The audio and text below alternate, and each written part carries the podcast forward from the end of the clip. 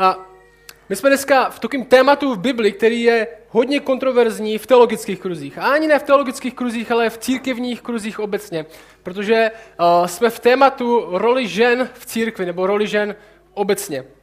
A verše, ve kterých dneska budeme, tak způsobili to, že některé církve se rozdělily. Že některé církve odešly a založili si svou vlastní. Že tohle nejsou nějaký verše, které jsou trochu těžký na výklad, nebo jenom nějaká těžší pasáž Bible. Tohle je pasáž Bible, ve které je velká kontroverze, co se, co se týče církve a hodně lidí má na to hodně názorů. A můžeme jít rovnou do toho. Tohle jsou ty verše, ve kterých budeme. Verš 11. Žena, že to je pro vás ženy, poslouchejte, žena, ať se učí v tichosti a s veškerou podřízeností. Nedovolují, aby žena učila nebo měla moc nad mužem, nýbrž má být v tichosti. Neboť první byl utvořen Adam, potom Eva. A nebyl sveden Adam, žena byla zcela svedena a upadla do přestoupení. Bude však zachráněna skrze rození. Ženy jsou zachráněny, setrvávají-li ve víře, lásce a v posvěcení spolu ze střízlivostí.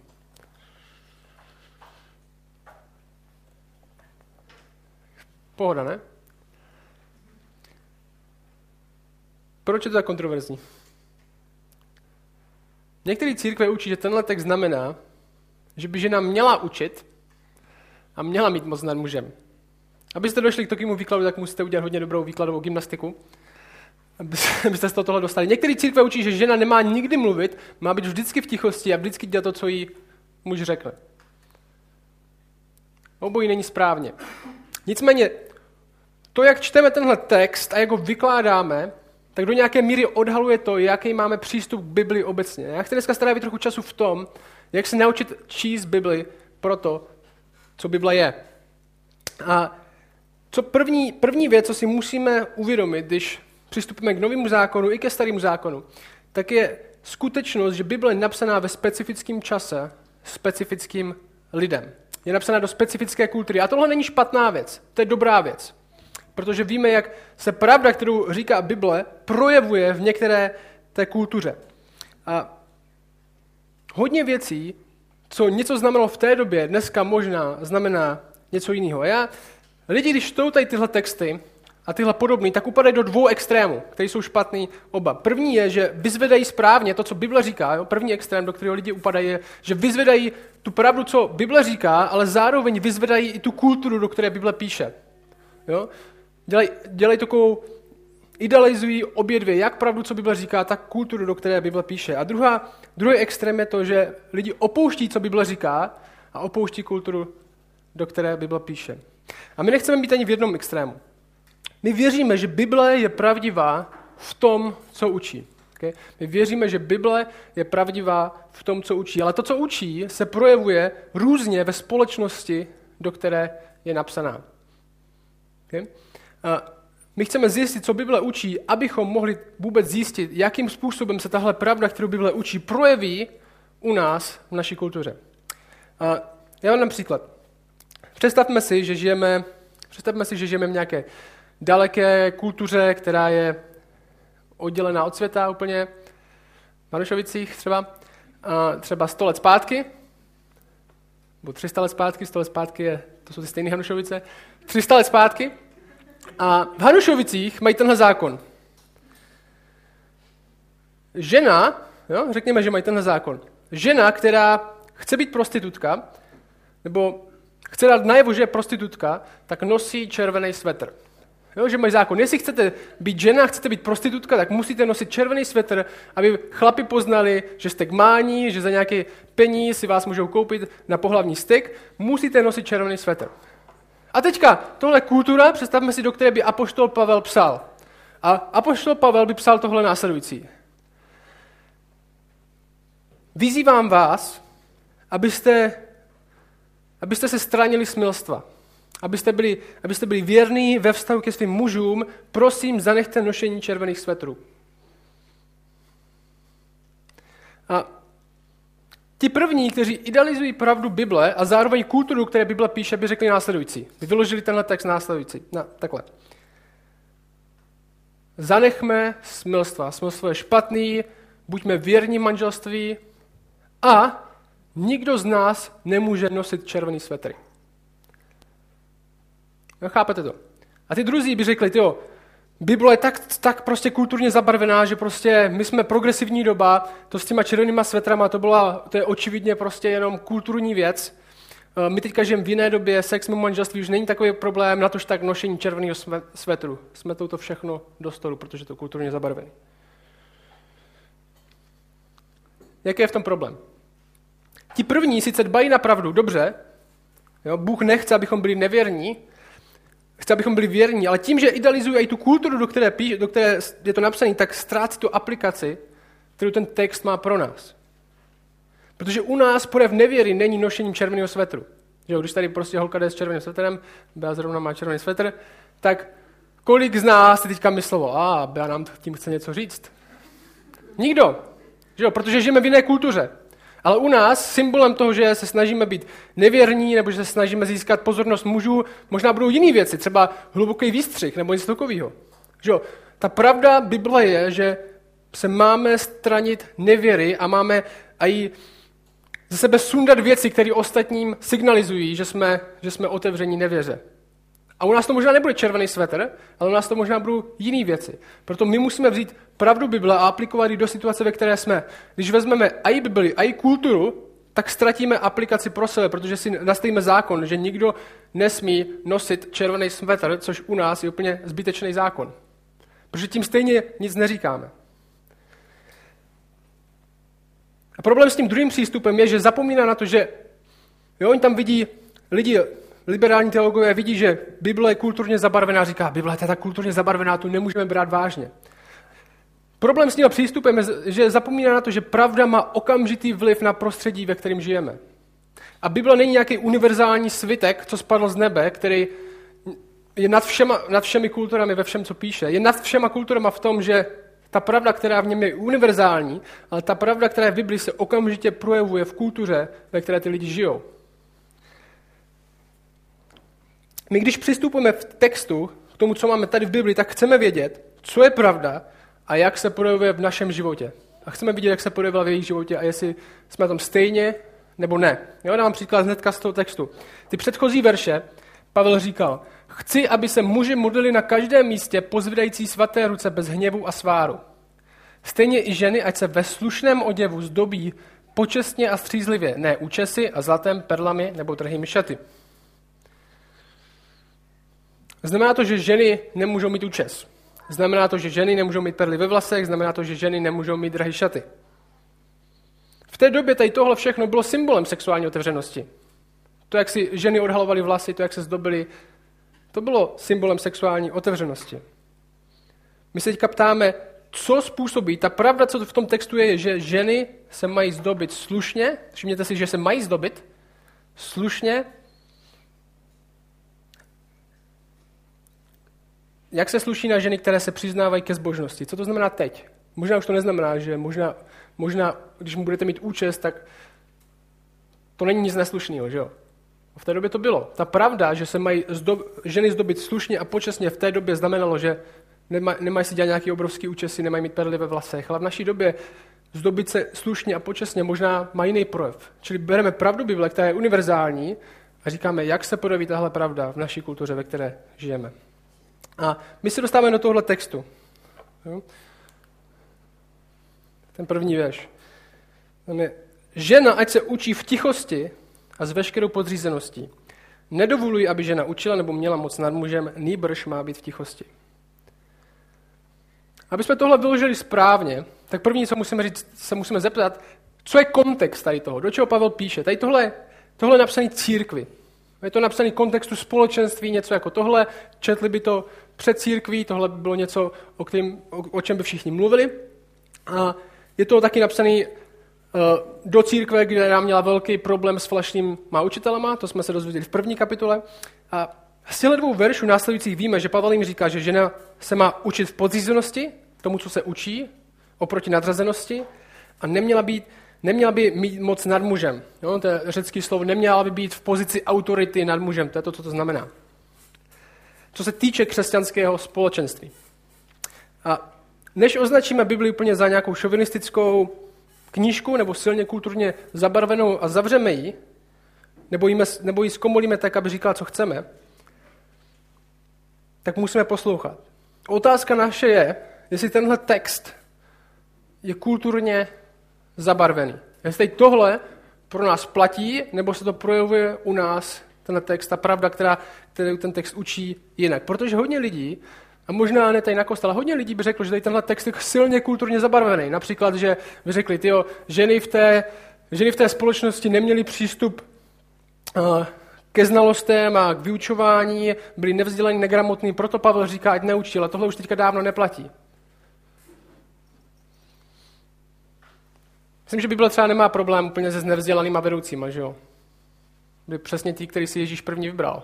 Si nevybral nějaký lidi, co uměli číst, nebo kteří prošli nějakou školu. Vybral si rybáře od rybníku. A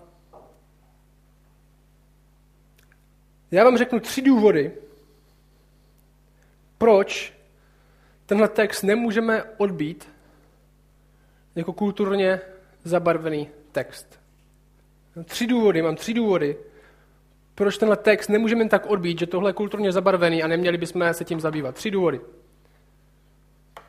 První. Pavel v tomhle textu samotným jde proti kultuře. No, Pavel v tomhle samotném textu jde proti kultuře, nesnaží se jí napodobit. Protože i když možná ten první verš vypadá drsně,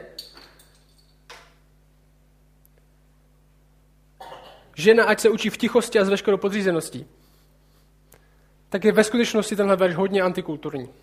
Protože v té době ženy vůbec neměly přístup ke vzdělání. Nemohly se učit. Byly doma. To byla, všechno byla v podstatě mužská záležitost. Židé měli taky pořekadlo, že je lepší to spálit, než aby padla ženě do ruky. Pavel hnedka v tom prvním verši jde proti kultuře. On říká, ne, ať se ženy učí, ať jsou součástí společenství taky, chci, aby byli vzdělaní, nechci, aby jenom seděli doma a aby se muži učili a oni pak poslouchali, co se naučili, ne, ať, se muži jsou, ať jsou ženy součástí všeho, co se děje, ať se učí. Tohle je silně, silně antikulturní pro tu dobu. Proto nemůžeme říct jenom, Pavel se snaží naprobit kulturu. On se nesnaží, už v tom prvním verši jde proti kultuře. To je první důvod, proč to nemůžeme jen tak odbít. Druhý důvod. Stejná otázka, jak s tím červeným svetrem. Že jo? Ptali jsme se, v tom červeném svetru. Máme být věrní a máme, máme se zbavit věcí, které ukazují, že se snažíme být nevěrní. V té době to znamenalo červený svetr, dneska to budou znamenat jiné věci. A teďka se musíme zeptat toho textu. Tenhle text, ta pravda, kterou tenhle text nám říkal, je, že vedení a autorita náleží mužům. A v té době se to projevilo tak, že muži učili. Protože pro vedení a autority bylo vyučování. Proto ženy nemají vyučovat, protože vedení a autorita patří mužům. Naše otázka je, projevuje se, projevuje se vedení a autorita pořád ve vyučování? A odpověď je ano. Projev autority a vedení ve sboru je přesně to, co je úkol staršího. V každé kultuře. Proto se o toho nelišíme zde. Stejně jak oni měli projev autority a vedení, se projevilo vyučováním, protože žena neměla vyučovat. Stejně dnes se u nás projev autority a vedení a vždycky bude projevovat vyučování. Čili máme univerzální pravdu, vedení a autorita náleží mužům, což znamená, co? U nás, že autorita a vedení je projev ve vyučování, proto žena nemá vyučovat. A třetí, možná nejsilnější argument, proč tohle není úplně tak kulturně zabarvený, je, že Pavlov argument není zakořeněn v kultuře, neříká, hej, ženy by neměly vyučovat a neměly by být autoritu nad mužem, protože to takhle děláme v Efezu, protože jsme v římské říši, halo, tady ženy nemají takovou moc. Jeho argument je ze stvoření, ne z kultury, že jo? On říká, nedovoluji, aby žena učila nebo měla moc nad mužem, nejbrž má být v tichosti, neboť první byl utvořen Adam, potom Eva. Protože, ne protože v naší kultuře to děláme takhle, ale Bůh to tak stvořil Adama první jako hlavu své rodiny. To nese zodpovědnost. Je to jeho argument, že to je způsob, jakým Bůh stvořil muže a ženu. A my tady na kostele jako vedení a jako kostel jsme přesvědčeni o pozici, které se říká následovně. No, komplementariánství. V češtině proto není lepší výraz. Můžete si použít ten první slovo jako kompliment, je taky hezký slovo, a k tomu přidat to ariánství, komplementariánství. Eh, říká se, že někdo je komplementarián. A ta pozice, já jsem ji shrnul jako takhle. My věříme, že muž a žena jsou stvořeni jako rovnocení oba v obrazu božím.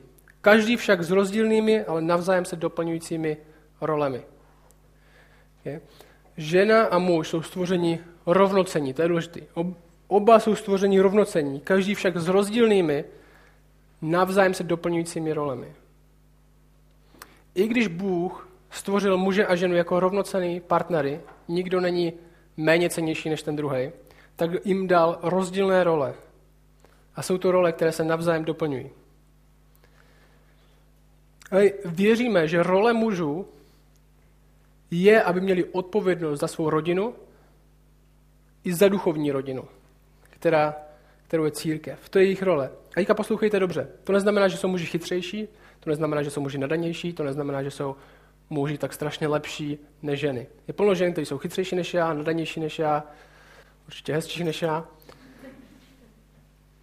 Ale Bůh chce, aby chlap, muž, nesl odpovědnost za svou rodinu a stejně tak za církev, která je boží rodinou. A my žijeme v kultuře, která tuhle pravdu opouští. Proto se ta série jmenuje Proti proudu. Protože lidi říkají, že, nemilují, ne, že není milující, když řekneme, že žena nemůže dělat to, co muž, a muž nemůže dělat to, co žena. Takže jestli řekneme, že žena by neměla dělat něco, tak to není milující. Já bych prosil jednu věc, nesnažme se být víc milující než Bůh. Bůh miluje ženu víc jak ty. A přesto tohle říká. A my jsme se o tom bavili minule, že jo? Dávám pár příkladů. Představte si, že vaše manželka, jestli jste chlapi, je větší než vy, chodí do tělocvičny, vy sedíte doma, pracujete na počítači. A v noci spíte a slyšíte něco po obyváku. Tak zbudíte manželku a řeknete, někdo je v obyváku, ty chodíš do tělocvičny, jdeš toho mrknout. Nebo jsme rovnocení, ne? Všichni můžeme dělat, všichni máme dělat to stejný. Stříhneme si nůžkama, kdo se půjde podělat, jestli tam je zloděj. Jestli jsi chlap, jestli jsi křesťan, tak ty jdeš. Ať už chodíš do tělocvičny nebo ne. To, že mají muži odpovědnost vést v rodině a v církvi, není příležitost k využívání a nátlaku. Nebo útlaku žen. Ale k sebeobětové odpovědnosti. Jak to vím? Protože kdo je náš největší příklad vedení? Chlap, který skončil na kříži. Za nás. Křesťanský Titanic, jo? Křesťanský Titanic, představte si, že jsme všichni na Titaniku, není tak, máme tady pár lidí, kteří můžou jít do člunu a pár lidí, kteří umrznou ve vodě. Střídneme si se ženama, protože jsme rovnocení a všichni má, měli bychom mít stejný, stejný podmínky. Ne, křesťan, křesťanský Titanic je, že chlapi řeknou ženy a děti do člunů, my se o sebe nějak postaráme. Protože ať už jsme rovnocení v tom, jak jsme stvořeni, všichni máme stejnou hodnotu, nikdo není méně cenější, tak křesťanský Titanic je, muži berou zodpovědnost tím, jak vedou ženy a děti. Řeknou ženy a děti do člunu, my se, my se o sebe postaráme. A to není proto, že bychom neměli rádi ženy, když se s nimi nechováme, jakože mají stejný práva. My milujeme ženy daleko víc, proto Bůh říká, hej, rodina, jestli jsi muž, je tvoje odpovědnost. Církev, jestli jsi chlap, je tvoje odpovědnost. Jakub říká, teďka to můžeme převíst na církev, Jakub říká, že učitelé v církvi, jako já, jako kdokoliv, kdo se stoupne, učitelé v církvi budou dvakrát tak přísně souzeni. Budou dvakrát tak přísně souzeni, protože budou souzeni za všechno, co říkají a za všechno, co učí. A říká, ne mnozí vás byste se měli stát učiteli. Vy se hrnete do toho, abyste mohli vyučovat, ale víte, že učitelé to mají daleko horší než všichni ostatní. Protože odpovědnost, kterou nesou, je daleko větší. Jsou první v lajně v bitvě, jsou daleko náchylnější k útoku nepřátel. A Pavel říká, tohle je odpovědnost muže, ne ženy. Nestavte ženy do těchto rolí, protože by to nedokázali. Plno ženy daleko lepších učitelů než chlapy. Stejně v Titaniku tam plno žen pravděpodobně umělo líp plavat, než chlapi, kteří zůstali več na lodi, která se potápěla. Nestavte ženy, vaše ženy do těchto rolí, protože je to vaše role. Vy nesete odpovědnost za církev, vy nesete odpovědnost za to, co se tam učí. Bůh stvořil Adama jako prvního, jako toho, kdo nese odpovědnost. A i když byla Eva svedena první, tak to byla jeho odpovědnost. A co říká Pavel tady, když říká, nebyl sveden Adam, žena byla celá svedená opět do přestoupení, tak se nesnaží, do nějaké, do, nesnaží se nějak omluvit Adama, že všechno byla chyba ženy a že žena vlastně Adam tam vlastně byl takový nevinátko. V Římanům říká, že všichni došli k smrti skrze jednoho člověka Adama a Evu vůbec nezmiňuje. Co říká Pavel tady je, že první hřích proběhl právě tak, že Satan využil právě tady, toho, tady tohle zmatku v tom, kdo měl jakou roli a přišel první k Evě, aby udělal rozhodnutí za svou rodinu a obešel tak muže. A neudělal rozhodnutí, který zničilo celou její budoucí generaci. Když vzala odpovědnost za svoji rodinu, vzala, jablko, vzala to ovoce a dala jíst muži.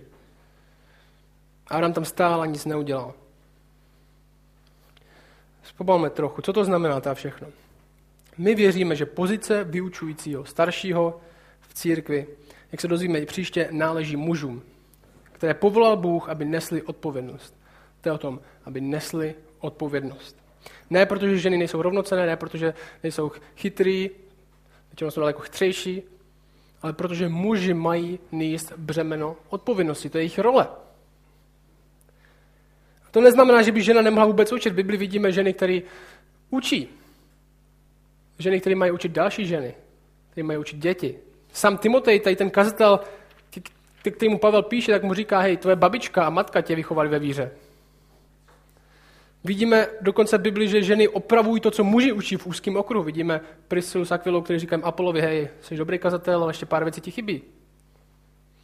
Ale taky v pohodě, to je kontext skupinky možná, nebo open houseu. To, že má být žena v tichosti, je projev toho, že chápe, že je pod autoritou vyučujícího. A možná bychom se mohli zeptat, jak se tahle pravda, že máš být pod autoritou toho, kdo vyučuje, jak se tahle pravda projevuje dnes? Jak dáš najevo to, že jsi pod autoritou toho, kdo vyučuje? Žena není podřízená a nemá se nechat vést všemi muži. To je další věc.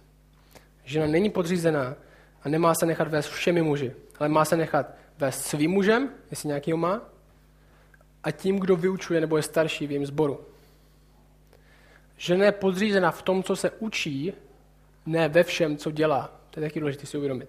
Podřízení neznamená, že já řeknu, hej, Beo, potřebuji uklidit dneska doma.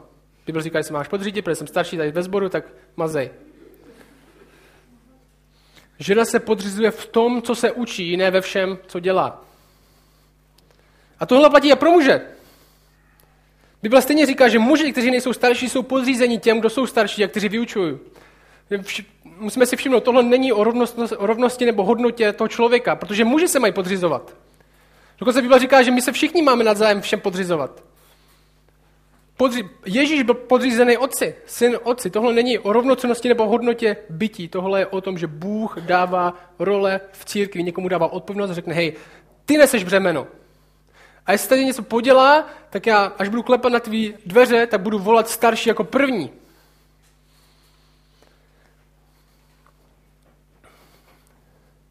Tak. Um. Poslední verš který je možná tak stejně kontroverzní jako ty předchozí. A nebyl sveden Adam, žena byla svedena a upadla do přestoupení. Verš 15. Bude však zachráněna skrze rození. Ženy jsou zachráněny, setrvávají ve víře, lásce a v posvěcení spolu ze střízlivosti. Některý, některý komentátoři říkají jako fantastickou věc. Říkají, když žena bude hodně rodit, tak si odčiní to, co udělá. si říkám, proč prvním korinským Pavel říká, že nám ať zůstanou tak, jak jsou, i když jsou svobodní. Proč mi říká, ožeňte se a roďte, co můžete, abyste se zachránili. Musí říkat něco jiného, že jo? protože Pavel říkal, ať svobodní zůstanou svobodní. Já vám řeknu, co si myslím já, že to znamená. Jo, a můžete si načíst, je na to hodně názorů. Já řeknu, co si myslím já. Pavel, když přecházel, říkal autorita ve sboru, autorita v tom, že muži mají nést odpovědnost, tak svůj argument zakořenil ve stvoření. Mysli se vrátil do Genesis 1, 2 a 3.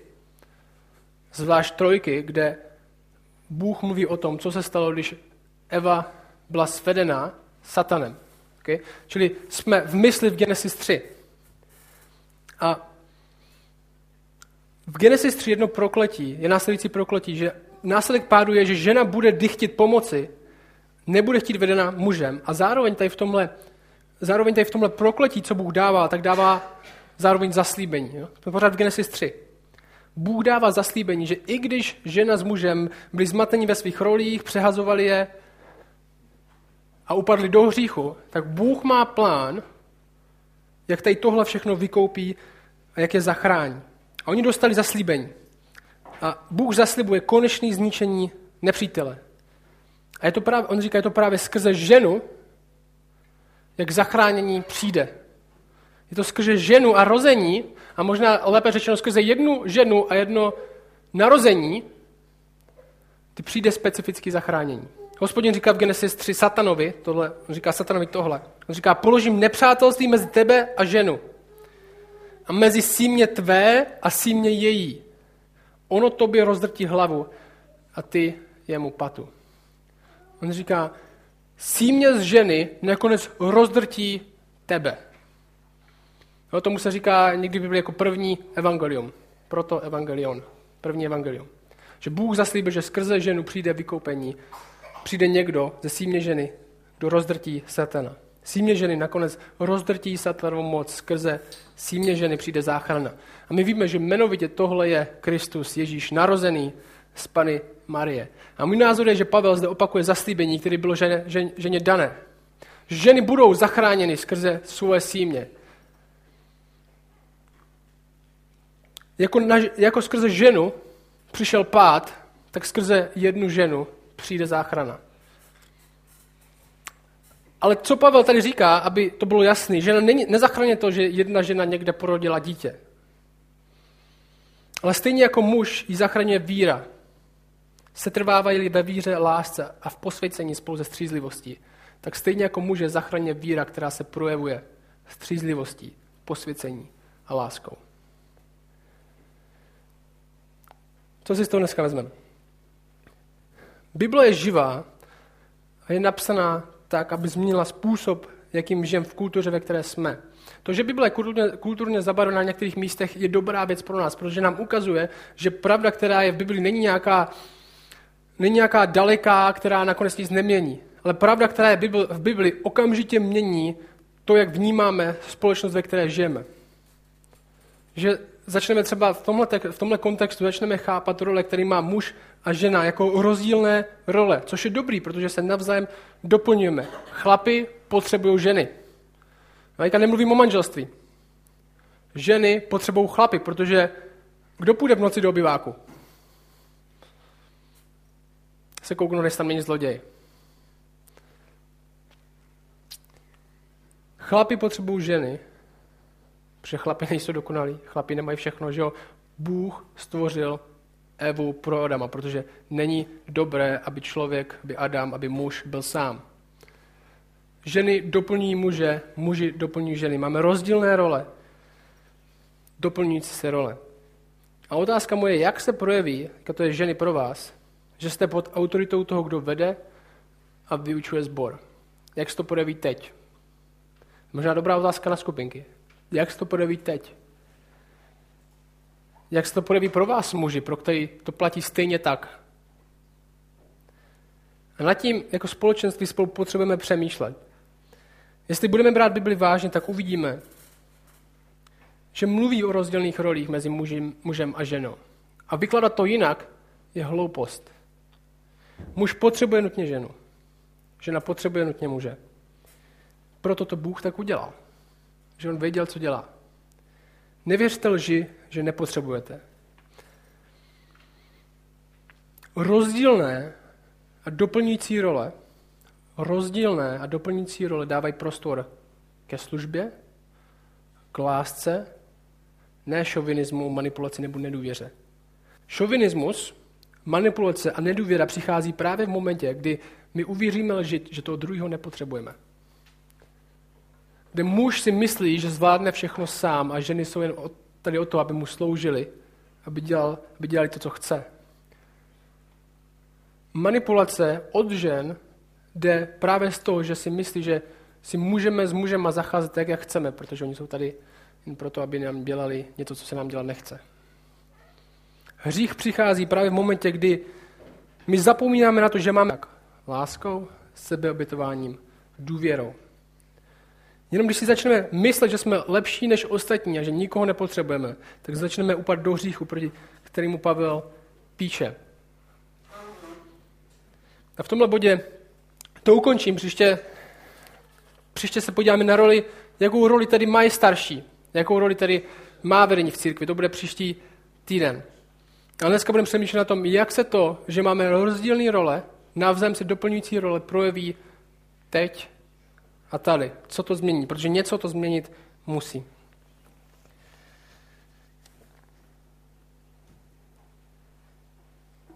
Koče, ti děkuju, že jsi stvořil ženu. Díky za všechno, co má moje manželka, já nemám. Díky za všechno, co tady mají ženy na kostele a my chlapi nemáme. A jsme ti za ně vděční a díky, jak jsme rozdělní. Díky, že se nemusíme stydět za naše rozdíly, ale můžeme oslavovat, protože jsme navzájem kompatibilní, navzájem se doplňujeme jako pucle. Ti to děkuju. A prosím tě za usvědčení možná z hříchu toho, že si někdy myslíme, že další nepotřebujeme. Že si stačíme sami, že jsme ve všem dokonalí a ve všem soběstační. Ty jsi nás tak nestvořil. Ty jsi nás nestvořil ve všem dokonalý a ve všem soběstačný. Proto jsi stvořil další lidi. Tak tě prosím, aby tady tohle jsme si víc uvědomovali.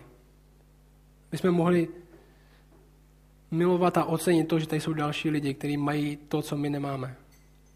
Vytvoř v nás vděčnost. Vytvoř nás i bázeň před tebou, aby jsme tady tohle, o čem mluvíš, naplňovali, aby jsme dokázali žít v rozdílných stazích a navzájem doplňovat ostatní. Amen.